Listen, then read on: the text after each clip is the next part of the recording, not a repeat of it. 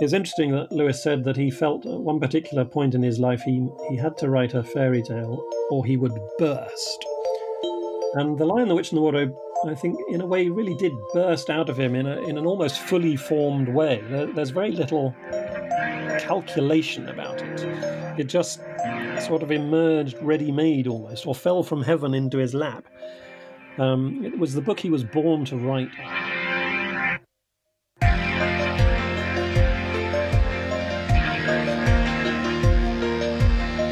And welcome to And If Love Remains. I am your host, Mike Levitt, and I am uh, thrilled and excited about this um, really uh, important and, and fun uh, podcast today that we're going to be doing. Um, today, we're going to be celebrating C.S. Lewis's amazing and seminal work, um, The Lion, the Witch, and the Wardrobe, much loved by children and adults alike and um, and and this month, October of 2020, um, is the 70th anniversary of its initial publication. Thrilled to have to talk about this book, uh, Professor Michael Ward, who is a senior research fellow at Blackfriars Hall, University of Oxford, and professor of apologetics at Houston Baptist University. Um, he is the author of the award winning Planet Narnia, The Seven Heavens in the Imagination of C.S. Lewis, and the co-editor of the Cambridge Companion to C.S. Lewis. Um, he is also uh, um, was able on the 50th anniversary of Lewis's death. Um, he unveiled a permanent national memorial to him at Poets Corner, Westminster Abbey, um, and is the co-editor of the volume of commemorative essays marking the anniversary, marking this, um, marking the anniversary entitled "C.S. Lewis at Poets Corner." Um, he was the resident warden of the Kilns, which is Lewis's Oxford home from 1996 to 1999. He studied uh, English at Oxford, theology at, at, Cambridge, and has a PhD in divinity from St. Andrews. Um, and of course, you know, the reason we have him on and his chief claim to fame uh, is that he handed a pair of x ray spectacles to uh, James Bond in the movie The World Is Not Enough. And I know you probably can't say anything about it in case you have uh, future consideration, but I think you got robbed. I think you should have gotten the Academy Award for Best Supporting Extra and um, you know hopefully in the future they'll consider you for that yeah. but i want to thank you thank professor michael ward to and if love remains thank you for having me nice to be with you mike it's my pleasure my pleasure and especially at this time it, it really is a wonderful time to talk about this book and and um we we all any, anybody who loves C.S. Lewis seems to have kind of a C.S. Lewis origin story. Um, I I came to C.S. Lewis a little bit later in life. My wife loved his books, and uh, and my son um, was a reader uh, quite early in his life, and and and uh, uh read his stories very young, and and seemed to to notice some of the Christian symbolism early on that that I hadn't noticed.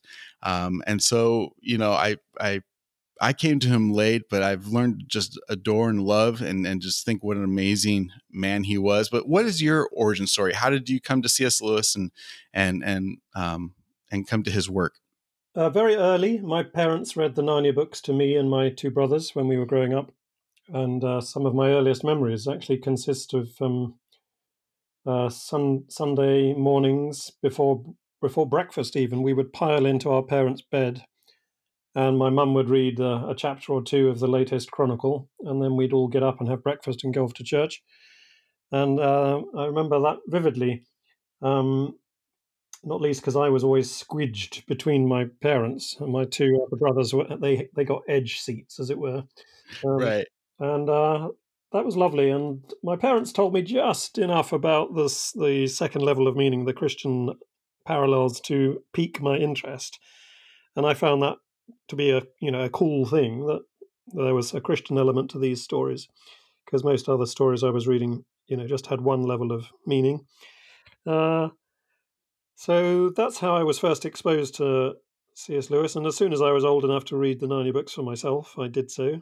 Um, and then I went on to his other fiction and his Christian apologetics, and then into his academic writings, and I did an English degree at Oxford, and so I began, you know, for the first time to study him and write about him a bit more seriously and academically. And and what and what what caused that? Like, why why did you decide to to really that that was going to be in a way your life's work to to is to study C.S. Lewis?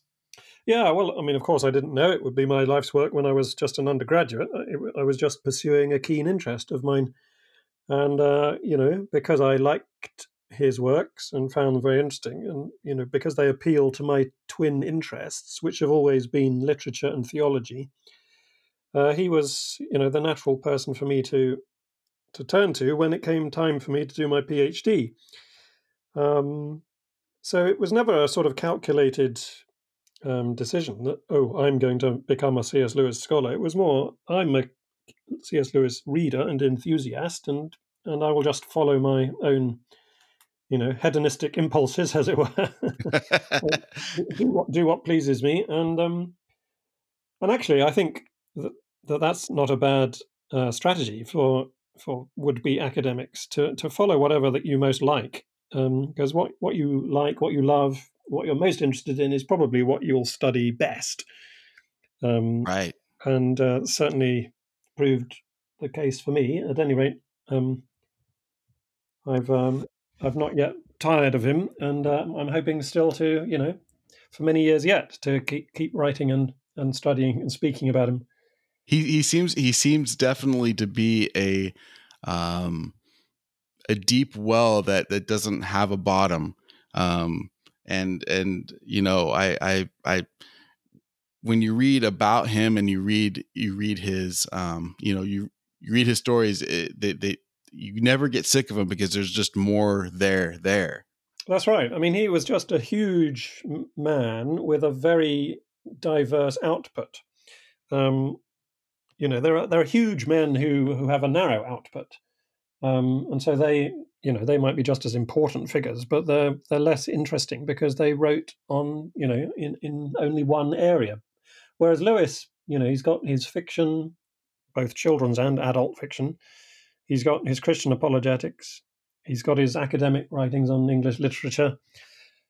So three major departments and i haven't even mentioned his poetry which is quite significant actually.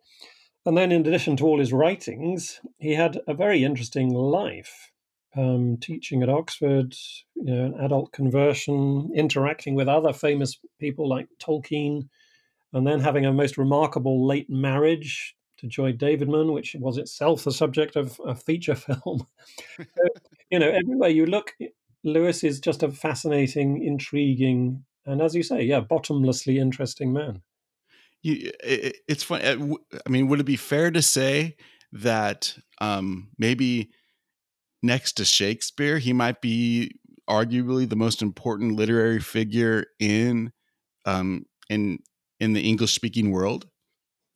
Um, well, it all depends how you measure these things, um, and it may be a bit too early to put Lewis on the, on a par with Shakespeare. Um, you know, who's had several centuries to acquire his his reputation. True, um, true. But, but, yeah, I mean, I, I sometimes find myself thinking of Shakespeare in comparison to Lewis, just because of the breadth of of vision. You know, when you read Shakespeare, you've got everything from you know silly romantic comedies through you know English histories to late romances and great tragedies, not to mention again Shakespeare's own poetry.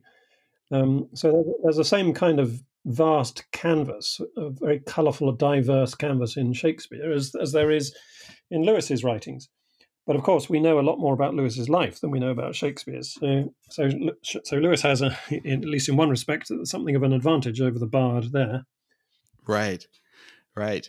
Well, and and and one of the reasons I'm thrilled to have you on is because um, because of the important book that you wrote, Planet Narnia, and and the work that you you did um, and ha- are continuing to do. Um, and I, I, want you to go into that a, a little bit about how, the discovery you made because I really do believe this this might be one of the most important um, literary discoveries that that we have of of anybody at least in in you know in 20th century writing for sure and and it's quite a remarkable story so uh, will you please take give us a summary and of, of how you came to this discovery and and and uh, and what it's all about. Yeah, well, this is um, a discovery I made in uh, 2001, I think it was, quite a long time ago now. Um, and it's all to do with the Narnia Chronicles and, and what, what the overarching or undergirding imaginative structure to the Chronicles is.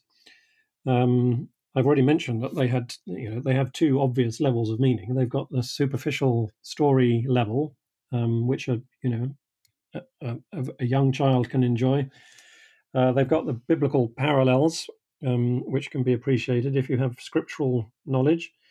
Um, but quite a lot of Lewis scholars and critics have said there must be a third level of meaning because because the books don't seem to hang together uh, as as consistently and coherently as you would expect from a man like C.S. Lewis. Right. As you know, Lewis was a very rigorous and consistent thinker, and he didn't do things randomly or chaotically. But when when you consider the Narnia Chronicles from one point of view, they they they do seem to be a bit random. Um, all sorts of odd things crop up in in different chronicles. You know, why is Father Christmas in the Lion, the Witch, and the Wardrobe, for instance? You know, he doesn't obviously belong there. And some people, some of Lewis's friends, actually advised Lewis to leave Father Christmas out of the of that first story because, you know, the Narnians, um, they show a knowledge of Father Christmas, but the Narnians show no knowledge of a festival called Christmas, let alone of a character called Christ. Huh. Um, so, Right. what would they mean by Father Christmas in Narnia?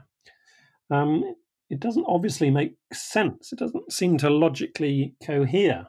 And then you've got other oddities in later books, like the appearance of Bacchus in Prince Caspian, um, and uh, you know various other peculiarities in, in later books. But I suppose we ought to stick to the Lion, the Witch, and the Wardrobe. Um, anyway, there are lots of reasons to think that there ought to be a third level of significance in these books. And, and different scholars and critics have, have suggested all sorts of different theories. They've suggested that maybe Lewis was working to the to the seven deadly sins or, you know, Right. seven classical virtues or the seven books of Spenser's Faerie Queene, which was one of his favourite poems. And all sorts of different sevens have been suggested as his as his as his pattern, as his scheme. But rather remarkably, no one had considered the seven heavens, the seven planets of the medieval cosmos.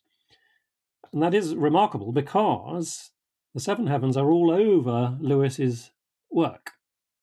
They are present in his Ransom trilogy, you know, the three books of interplanetary adventure that he wrote. Yes. They are present in, in a very long, complex poem he wrote in the 1930s called The Planets. They are present in, you know, academic discussions in The Discarded Image and elsewhere. Um, And this was part of his his academic knowledge. I mean, this is this is part of the the corpus that he was, you know, putting out into the world. What had to do with medieval writing and Hmm. and um, you know, this is this is. It's not like it would be unfamiliar to him. no, not at all. I mean, he was a medieval scholar. That was his area of special expertise as an academic. So he knew, you know, about the old pre-Copernican, the uh, the geocentric model of the cosmos, um, and wrote about it extensively, as I say, and in all different departments of his output: academic, po- poetic, and uh, fiction.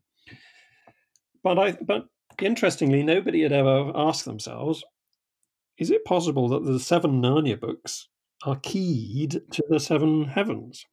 And this was a a kind of bolt from the blue that hit me between the eyeballs one night back in 2003 or whenever it was. Um, I think I said 2001 earlier, but it was 2003.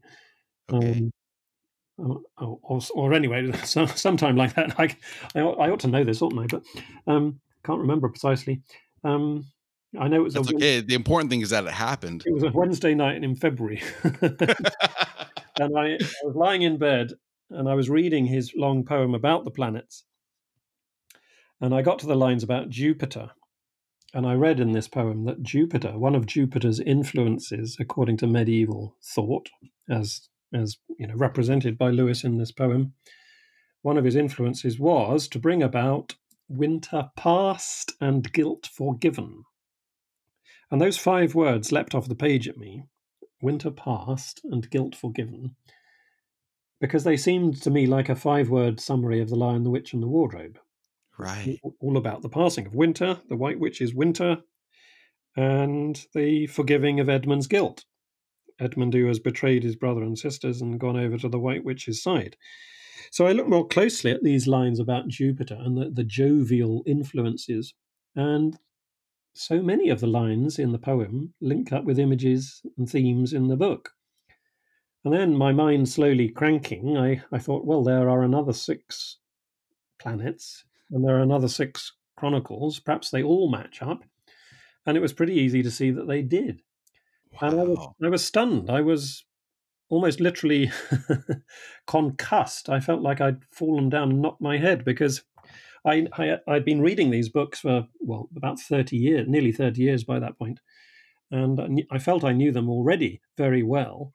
Um, and here was a whole new dimension of complexity and intricacy revealing itself to me, and uh, it was just stunning. And so I, I've I've spent the last seventeen years or however long it is, um, you know, writing about this, speaking about it, uh, even making a BBC documentary about it called the Narnia Code, and um, I'm pleased to see say, say, that nearly everybody who's who's looked at my findings at all seriously says, "Yeah, of course, this is what it, this explains the other way."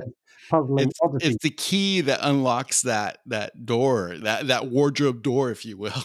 yeah, yes, yeah. It, it's a beautiful and and very intriguing thing that he did, and there are all sorts of reasons why he would have done it, which I go into in depth in my book Planet Narnia. Um, and there's a much shorter version of that book called The Narnia Code for people who don't want all the detail and footnotes. Um, and yeah, maybe we can talk about some of those. Yeah, I, I, I, you know, as you tell this story, it, it strikes me because I, because, um, you know, I do know that that you, um, you know, you did study theology. I, I just, I have to wonder if, you know, you're you you feel like you were put in in you were prepared for this moment for uh even Lewis to look down on the earth and say, "Okay, I'm ready for this for this secret to be revealed. Here it is." And Michael Ward is the one to do it. Yeah. you know, do you feel that way a little bit? Well, a little bit. It felt felt a bit providential, yes. And in fact, I in the final chapter of Planet Narnia, I write about the circumstances of this discovery in a bit more detail, because there there was something that happened earlier that very day, which I think set me up, as it were, spiritually to to perceive what was going on here. So it did feel to me a bit of a godsend, a bit of a gift, um, and yeah, so it was a great, as it were, you know, pri- privilege to to stumble across this when when other people had been looking for this key or or right scheme, but for some reason it, that it had passed them by, and it fell to me to to to realize it. But you, you know, the important thing is not, you know, the important thing is not at all that it was I who discovered it. Right. The important other, thing, other than other than it had yeah. to be you because you were prepared. I mean, you you had studied. I mean, you were you were the man for the job. well, it turned out to be the case, yeah. But um, you know, I, I, couldn't have got there without help from a lot of other people. Of, of course. course. Yeah. Uh, a question though on on on um on that Oh, and I, I just lost my train of thought. I apologize, but I think I I think of of um specifically it being you know th- this hodgepodge of of of books and and and I, guess that brings me to to a question about about the books themselves and specifically the Lion the Witch and the Wardrobe um because uh did he write that when he wrote that book was that meant to be a one-off or I mean, it seems as if as if it couldn't have been if if he had this kind of master plan in mind as he as he wrote.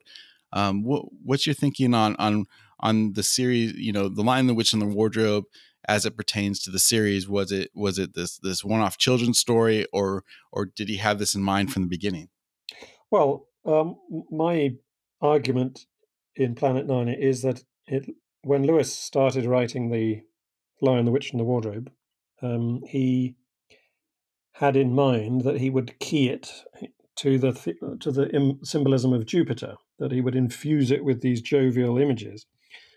Um, I, I, I've got no way of knowing whether at that point Lewis had all seven books laid out secretly in mind. He he uh, he certainly doesn't say that he did, and indeed he indicates the opposite. He says that he only had one book uh, in his mind to begin with.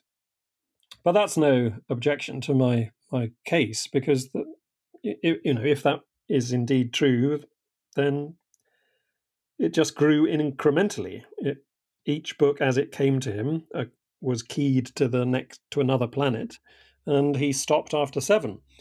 Um, and it's worth bearing in mind that he had pub- that he had written four of the books before the first was even published.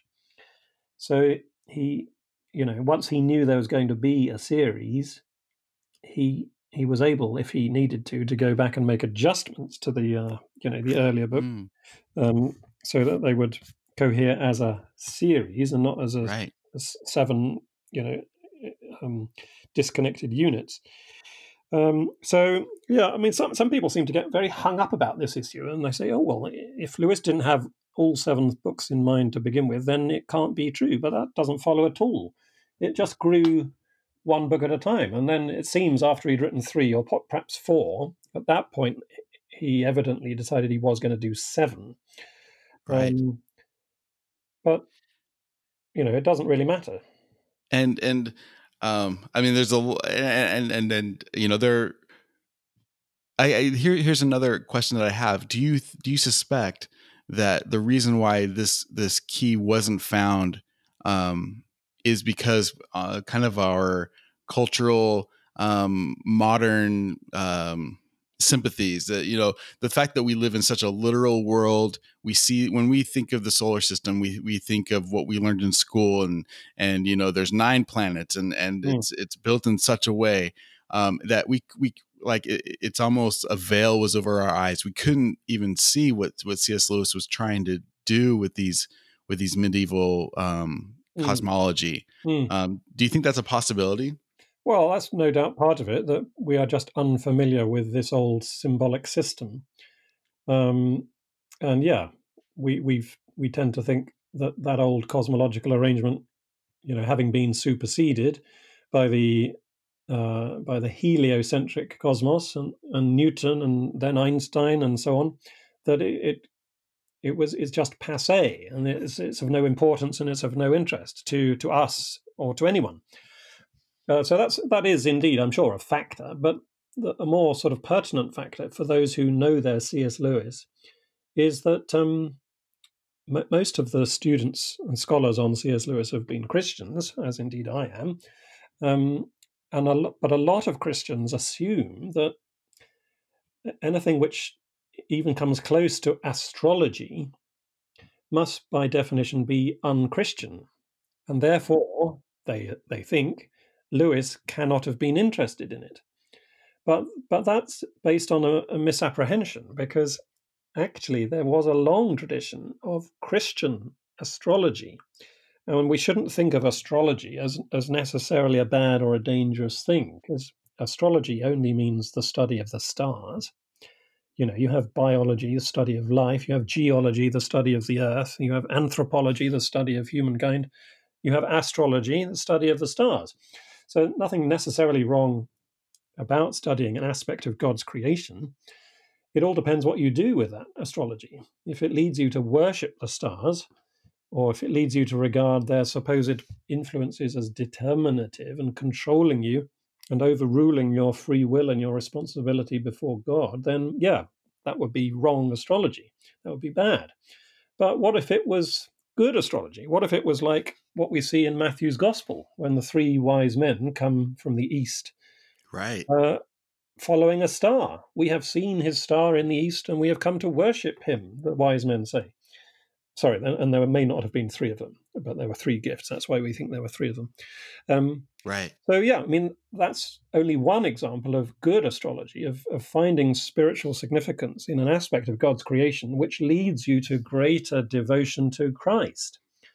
And it's that kind of Christian tradition of astrology which Lewis and so many of the of the people that he's he's basing his ideas on um, practiced or or believed in, or at any rate used poetically because I don't think Lewis himself uh, subscribe to to anything like um, you know the the medieval understanding in a literal sense, but he Right. regarded it as a useful symbolic system. Indeed, he says in 1935 that the uh, the seven heavens, as conceived by medieval astrology, seem to me to have a permanent value as spiritual symbols, which is especially worthwhile in our own generation.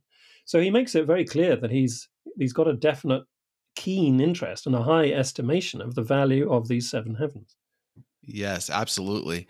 So let's let's point a little bit to uh, the Lion, the Witch, and the Wardrobe, and and you you mentioned uh, Father Christmas. How and so so your discovery really hinged on on this planet's um, this planet's poem, specifically the the the part about Jupiter and how that pointed to the Lion, the Witch, and the Wardrobe. How is Jupiter the um, fill the the the the lion the witch and the wardrobe universe? How does that infuse itself into it? Yeah well uh, the main thing to get clear in your mind when thinking about Jupiter is that Jupiter is the king, symbolically speaking. Uh, and Lewis makes this totally clear in, in his book, The Discarded Image. Uh, but he, he says we must have a particular kind of king in mind. We must think of a king at peace, enthroned, taking his leisure, serene, tranquil, magnanimous.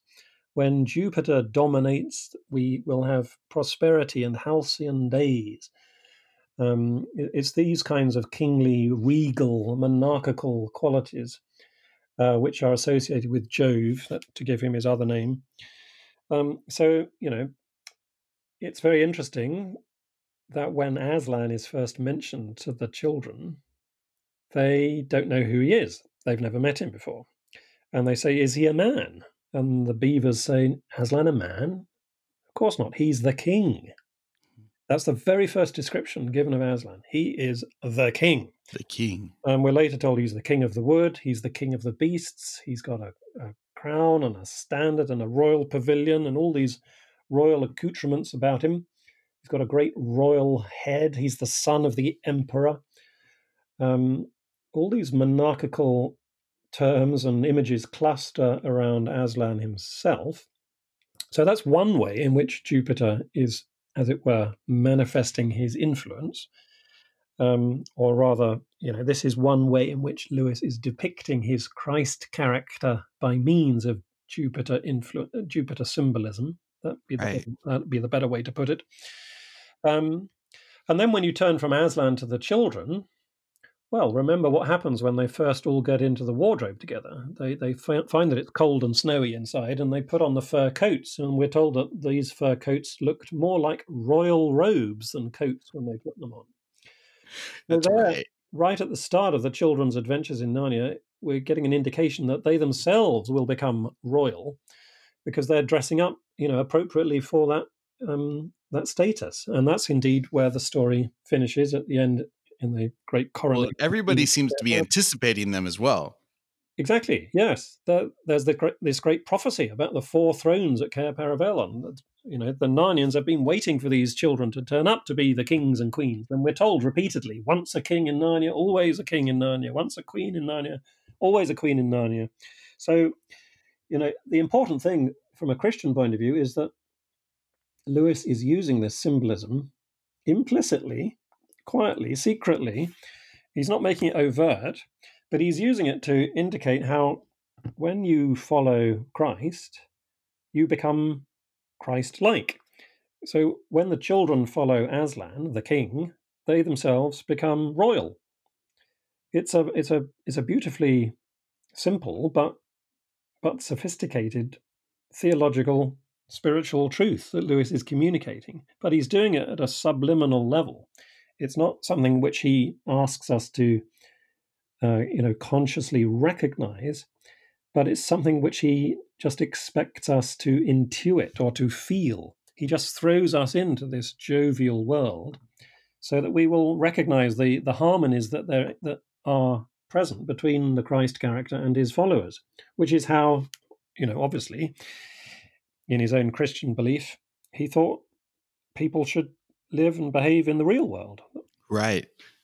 Is is that um is that why I, I remember a story maybe it's apocryphal i don't know but i remember a story of, of him saying uh, something to the effect that he was sh- shocked um, how popular the lion the witch and the wardrobe was um, because he realized that if he could re, you know in a way rewrite the christian story um, that you know that that it would sell that that it would become this a way to infuse christianity by using these stories. Is, is that a true story that he said or, or a true uh, well it, it's it's true but but about a different book.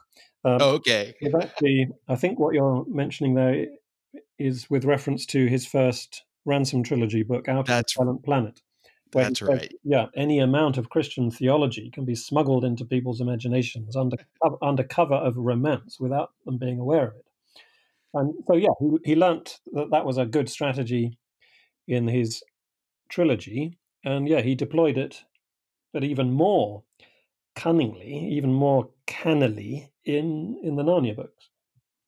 Right, right, and and um, and part of that, well, another aspect of that that um, jovial spirit, the the spirit of, of Jupiter, is the idea of, and you mentioned it before, uh, guilt guilt forgiven. Um, how do we see that, and, and why is that a, a Jupiter um, character uh, character trait? Yes, well, this is something that, um, as I say, he mentions in his Planets poem, where he talks about winter past and guilt forgiven, and um, I think he got that particular aspect of Jupiter um, not not probably so much from um, his medieval sources, as at least I've not been able to, to trace a particular tradition of medieval thought on, on that forgiveness aspect, uh, but more from his fellow Inkling, Charles Williams, you know, who was one, one of his closest friends. Um, because Charles Williams, in one of his works, um, writes about how Jupiter is a red pierced planet. And if you know your astronomy, you know that Jupiter does indeed have a big red spot on it, you know, the great red right. eye of Jupiter. And Charles Williams, in one of his poems, um, focuses in on, on this red eye, the red pierced planet. And then C.S. Lewis, writing about Williams's poem, uh, I'll just quote you a, a sentence. Charles Williams assumes, this is C.S. Lewis, Charles Williams assumes that the huge reddish spot which astronomers observe on the surface of Jupiter is a wound, and the redness is that of blood. Jupiter, the planet of kingship, thus wounded, becomes another ectype, that is to say, another reflection, another symbol, of the divine king wounded on Calvary. So that shows us that, you know, in Lewis's own circle of friends, there was this idea of Jupiter having a particular symbolic connection with Christ on the cross, you know, the divine king wounded on Calvary because right. of, the, of the red spot. You know, think of, you know, the, the bleeding side of Christ when we see images of the crucifixion. That's, you know, that's what Jupiter signifies. And so when Aslan is put to death uh, for the sake of the, tra- the traitor Edmund, uh, that's a that's the Jupiter influence being you know exerted in a, in a very palpable and precious fashion.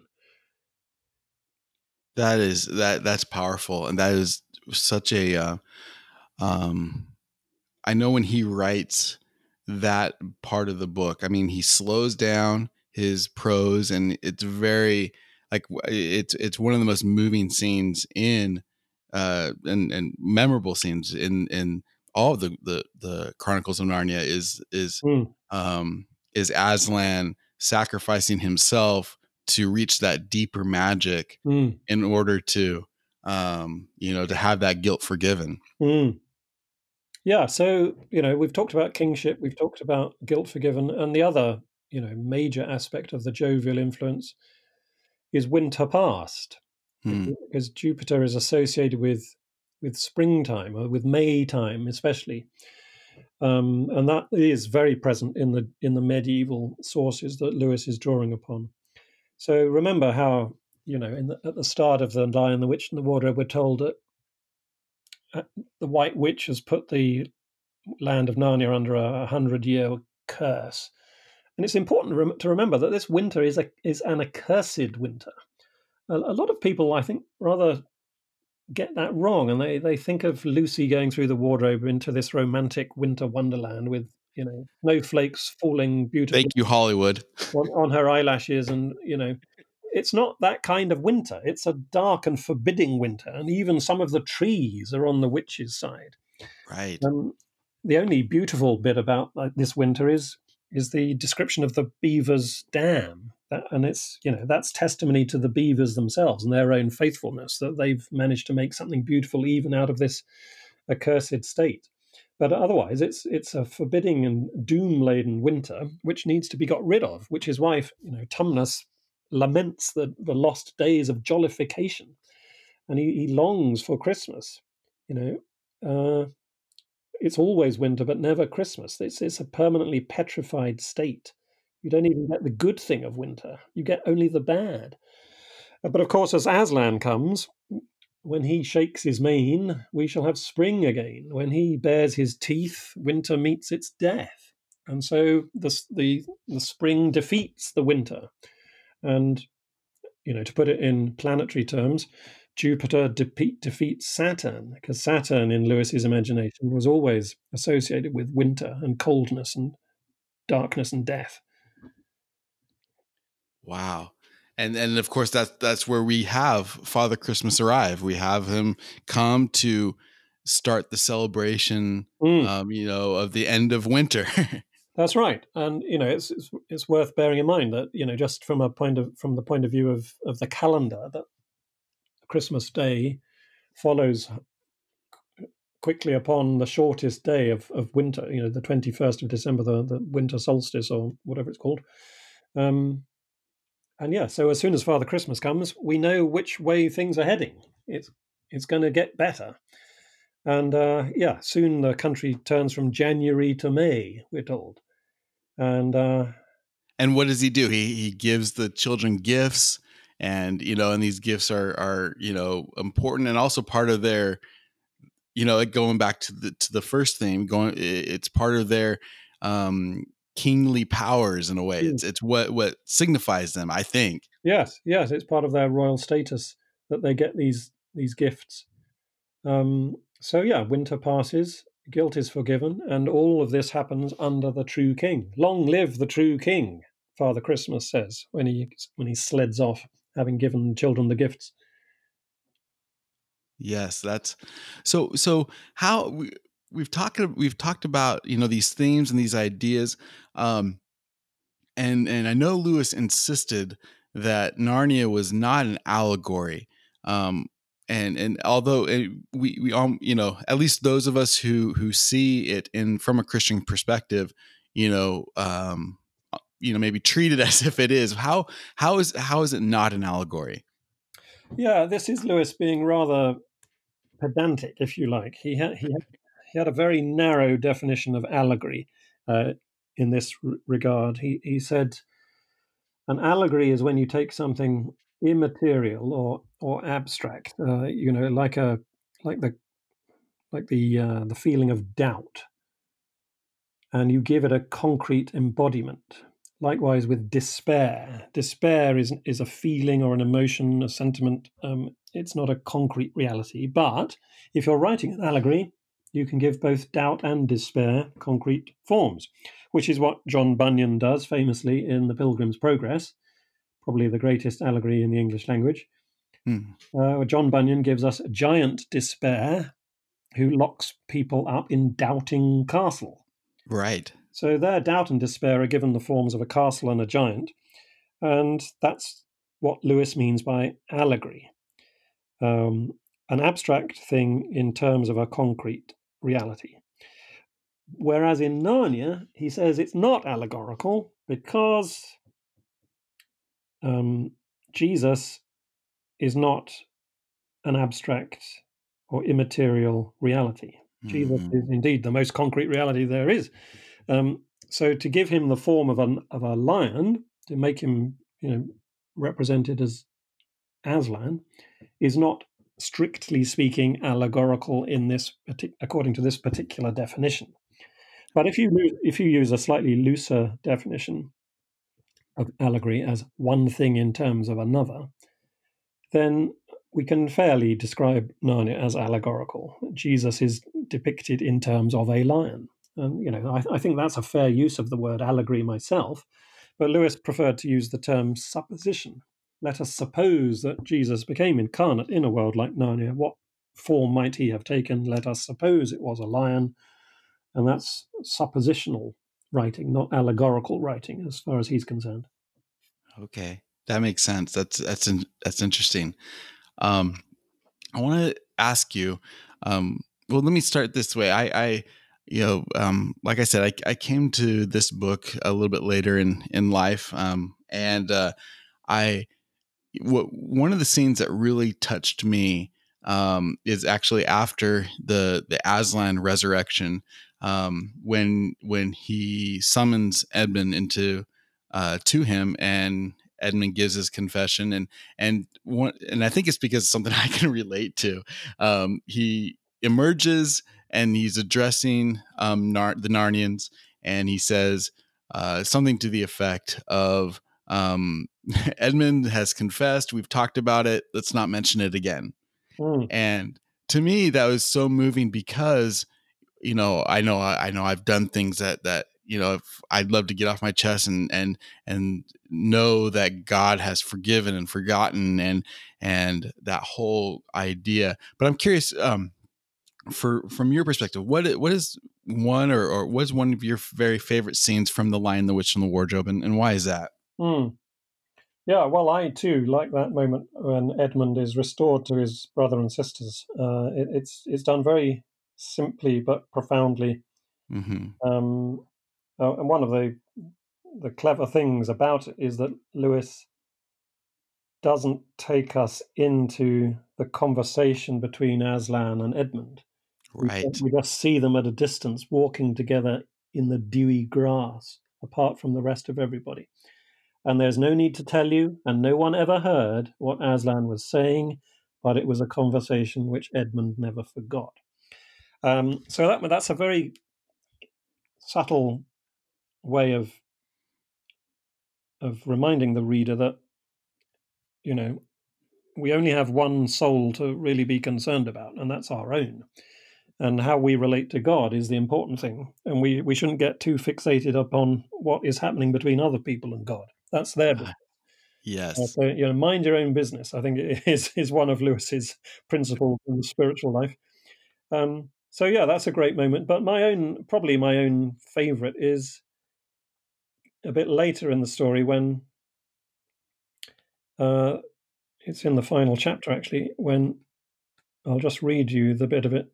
Um, that night they slept where they were. How Aslan provided food for them all I don't know, but somehow or other they found themselves all sitting down on the grass to a fine high tea at about eight o'clock. Next day they began marching eastward down the side of the great river, and the next day after that, at about tea time, they actually reached the mouth. The castle of Cair Paravel on its little hill towered up above them. Before them were the sands, with rocks and little pools of salt water and seaweed, and the smell of the sea, and long miles of bluish green waves breaking for ever and ever on the beach. And oh, the cry of the seagulls! Have you heard it? Can you remember? And that's just a fantastic moment, if you ask me, um, because it's a very odd moment in one way, in the, the in the way that Lewis directly addresses the reader and says, "Have you heard seagulls, and can you remember them?" If you've heard seagulls, of course you can remember them. Why why shouldn't you be able to remember them? Right. It's an odd question, but the point of the question, I think, is is really to, as it were, dislodge the reader from the the prison of the present moment and to get them to cast their mind back to some happy summer holiday they had by the sea, you know, perhaps as a child, perhaps, you know, some lovely summer holiday with their family, and one's first glimpse of the sea is often a you know a very momentous occasion for for people. Um, there's a sense of freedom and freshness and expanse and um, so by casting your mind back to that happy day in your past you are as it were making a kind of imaginative move similar to the to the um, the forgiving of guilt. You're getting back to an innocent moment in your past. Right. Uh, you're undoing you know the the uh, the, the shackles of, of time and sin and and sadness and old age or you know however old you may be you were once younger. And the idea of getting back to youth getting back to a, an untroubled past you know a paradisal past effectively get getting back to eden that's all you know symbolically similar to to redemption to forgiveness. Yes. But it, but it's well, so indirectly and so discreetly um, right. you hardly understand what's happening to you but it has it goes straight to the heart if you read it in the right way. Oh it, it yes it's it's it's very much like a um you know how we become a new creature how we how we can return to that innocence as you said. It's it's mm. that's quite beautiful. Mm, it is. I, I love that moment in particular. Um, wow. i mean lewis remember lewis had a a great interest in what he called joy, this unsatisfied desire or longing, this inconsolable pang for unity with with beauty and and ultimately with with the divine, with God Himself. Um, and he writes all about that in Surprised by Joy, his autobiography. Um, and very often in his fiction, he's wanting to encapsulate a moment of joy, that kind of pang of yearning or longing. And I think that this moment in The Lion, the Witch, and the Wardrobe is probably the, the best example of him doing that anywhere in his writings. And I think that's partly why The Lion, the Witch, and the Wardrobe is, I mean, there are many reasons, but this is one of the reasons why The Lion, the Witch, and the Wardrobe is his most famous and most successful book, because he just does it so simply, so purely, so effectively, so so memorably um, and everybody can relate to it. Um, well, he's and and uh, I and I almost don't like using this word because it doesn't quite say it. Um, but he's so efficient in his prose that it does mm. just like pierce our soul. You yeah. know, it just it says exactly what it needs to say, and and no it more. says it to me like it says yeah. it to you. That's right. You're right. The, the word efficient is a very good adjective to use, actually. Um, because The Lion, the Witch, and the Wardrobe is is a very light book. It's it's not very long in comparison to the others. Uh, the longest, I think, is the Silver Chair, or maybe the Dawn Treader. But um, The Lion, the Witch, and the Wardrobe has a very light, economical feel to it. It's perfectly balanced, perfectly sprung. You know, like a a fencer on his toes or something, or like a, right. a, a gymnast in, in perfect trim. It's interesting that Lewis said that he felt at one particular point in his life he he had to write a fairy tale or he would burst. And the Lion, the Witch, and the Wardrobe, I think, in a way, really did burst out of him in a in an almost fully formed way. There, there's very little calculation about it. It just sort of emerged ready-made almost, or fell from heaven into his lap. Um, it was the book he was born to write, I think. Yeah. Whereas the later Narnia books, brilliant though they are, are obviously a bit more calculated. There's a bit more planning going on, and uh, right. that, that again helps to explain why the Lion is is, is Lewis's masterpiece. Yeah, absolutely, and and why it, it will be you know loved for generations to mm. come as as it has been. I, I think it's it's it, if there's one book that will be remembered um, that C.S. Lewis wrote, it will be The Lion, the Witch, and the Wardrobe. Mm. Yeah, I agree. Of all his books, that is well, it's certainly the best known of the seven Narnia books. Uh, but it's it's even better known than say the Screwtape Letters, which is mm-hmm. probably his best, his most successful other work of fiction, at least right. his best known other work of fiction. And fiction, of course, tends to last longer than than non-fiction. You know, however great Lewis's non-fiction is, and it is, you know, marvelous. Um, works like Mere Christianity and The Four Loves and so on, they're not going to last as long. Yes, I, I know. I think that's true. I think it's. I think, um, yeah, fiction. Well, I mean, think about the the the old stories that we have. The you know from from medieval and and from the um, uh, you know, even from from the classic period. You know, those are you know the they're they're parched as histories many times, but they're really they're they're stories. They're stories that that have um, archetypal meaning, and and the Lion the Witch, and the Wardrobe, I think, belongs in that same corpus. Yeah, yeah, yeah, yeah, absolutely. So um, again, this is Mike Levitt. I'm uh, with And If Love Remains, and I'm talking to Professor Michael Ward, um, uh, the the author of Planet Narnia, The Seven Heavens and the Imagination of C.S. Lewis.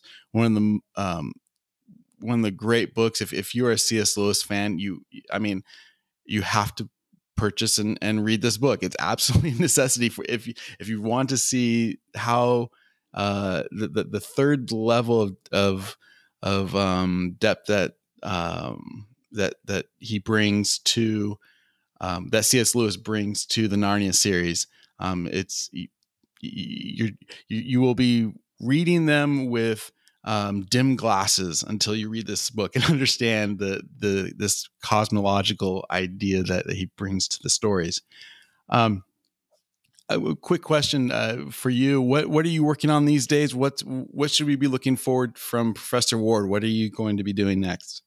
I've just uh, finished writing a, a guide to the abolition of man, which is Lewis's most philosophical work. Um, which is really a, a defense of objective value. Uh, and it's quite a difficult, dense work, even though it's brief. Um, and lots, lots of university people study it and teach it, and and it, need, it needs it needs a guide, I think, because there's a lot going on. And uh, so I've written this guide and commentary, which will be coming out in March, and it's going to be called Men Without Chests. which is the title of the first chapter of The Abolition of Man. So, Men Without Chests, a guide to C.S. Lewis's The Abolition of Man, will be published in March, all being well. That's that's my next big project, and hopefully, I may come back on this podcast and talk about it with you then. Oh, I would love it. I appreciate that. Would be fabulous. Thank you. Um, one one last question for you before before we finish up. You you participated, and I think were one of the main um, uh, organizers for having him um, having a memorial play for him at uh, West Westminster Abbey in Poets Corner. Can you speak to that a little bit and what that meant to you and, and why that was important? Yes, I, I was asked to um, to spearhead that whole project. Actually, the the Abbey has an educational institute. They put on lectures and, and day conferences and things. And one of the canons of the Abbey uh, asked me for ideas about what they might put on for, for such a, an educational program. And while I was speaking with that particular cleric, I said to him, Well, if you're going to be doing that for the 50th anniversary of Lewis's death, isn't it time that you also memorialized him in Poets' Corner? And he said, Oh, yeah, what a good idea. Um, I think I think we'll do that. Um, so it, it fell to me to, you know, raise the money and and and get and take soundings on the, on the inscription that would go on the on the stone tablet and and then I thought someone important would would do the unveiling. I thought they might might even get a minor member of the royal family to do it. but when I said to the abbey, "Why don't we get you know the Duchess of Cambridge to do it?" They said, "Oh no, she's unavailable. She's pregnant. We can't get her." Um, why do, and you, you do it? They said to me, "You do it. It's, it's, it's no great shakes. You just pull off the, a piece of cloth, and and there there it is." So it fell to me to uh, unveil the thing as well, um, wow, um, which was a great privilege. One of the one of the most marvelous opportunities I've had in my life. Um, so yeah, that was unveiled on precisely the 50th anniversary of his death back in 2013. And and if if your listeners don't know, Poets' Corner in Westminster Abbey is is the place where all great English literary figures are memorialized Chaucer, Shakespeare, Wordsworth, Jane Austen, the Bronte sisters, everyone. Um, some of them are actually buried there, but most are just memorialized there. And so, yeah, uh, if ever you go to Westminster Abbey, do look for this memorial. It, it's it's got Lewis's name and his dates, and the inscription is the quotation from his essay "Is Theology Poetry?" The final line thereof, which goes, "I believe in Christianity as I believe that the sun has risen." not only because I see it, but because by it I see everything else. Mm. That's beautiful, and that's and and I think we could say some um, similar things about the Lion, the Witch, and the Wardrobe. Why it, why it touches us is because it points to that light, um, that that you know that that lets us see more clearly. Mm. I'm just thrilled and I'm grateful for for Professor Ward to be on, and I look forward to talking to you again, hopefully in March. Yeah, that would be great. Thanks for having me, Mike. My pleasure. We'll we'll catch you on the flip side. See you next time.